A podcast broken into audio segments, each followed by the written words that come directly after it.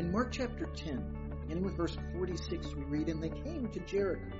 And as he was leaving Jericho with his disciples and a great crowd, Bartimaeus, a blind beggar, the son of Timaeus, was sitting by the roadside. And when he heard that it was Jesus of Nazareth, he began to cry out and say, Jesus, son of David, have mercy on me. And many rebuked him, telling him to be silent. But he cried out all the more, Son of David, have mercy on me. And Jesus stopped and said, Call him. And they called the blind man, saying to him, Take heart, get up. He is calling you. And throwing off his cloak, he sprang up and came to Jesus. And Jesus said to him, What do you want me to do for you? And the blind man said to him, Rabbi, let me recover my sight. And Jesus said to him, Go your way. Your faith has made you well. And immediately he recovered his sight and followed him on the way. Do you know where Jesus was on the way to? At this juncture in Mark's gospel, we know he's on the way to Jerusalem, where he'll be betrayed by his people's leaders and murdered on the cross. Yet, even knowing that, knowing that Jesus was on the way to fulfill the mission for which God had sent him, he still stopped. He still stopped to show mercy to a blind man. Even as those around told Bartimaeus, just be quiet, don't bother him. Not understanding what Jesus was going to do, but thinking it was far more important than helping this guy.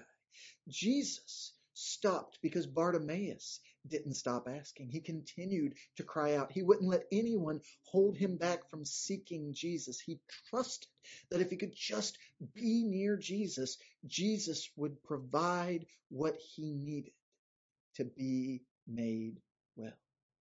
Isn't it interesting? We don't know the names of many of the people that Jesus healed, even when their stories are recorded here in Scripture. But we know Bartimaeus because he kept calling to Jesus. And Jesus stopped. Jesus met him there. Jesus healed him as that faith, that loyalty, that persistent seeking of Jesus that he showed led to him being made well. That's the kind of follower of Jesus we want to be.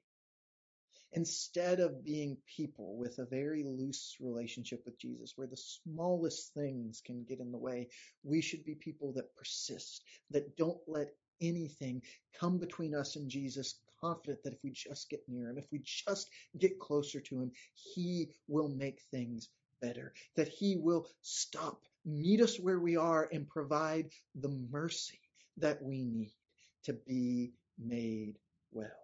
But then there's something else that Bartimaeus did that I find also noteworthy, something that would change his life forever.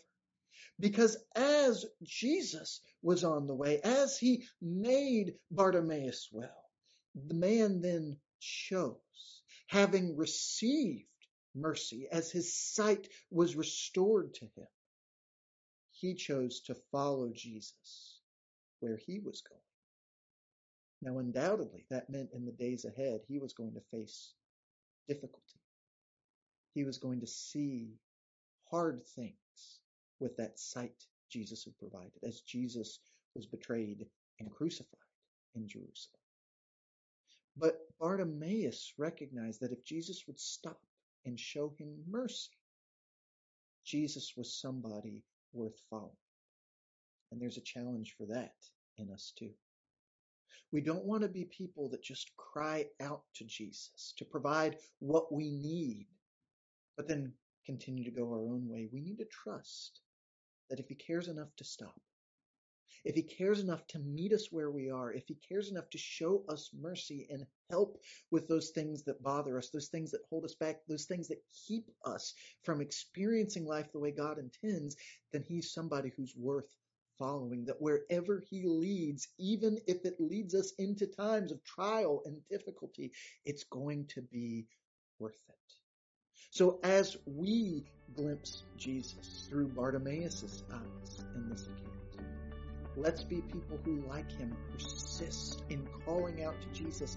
Let's be people who follow him as we experience his mercy wherever he may lead.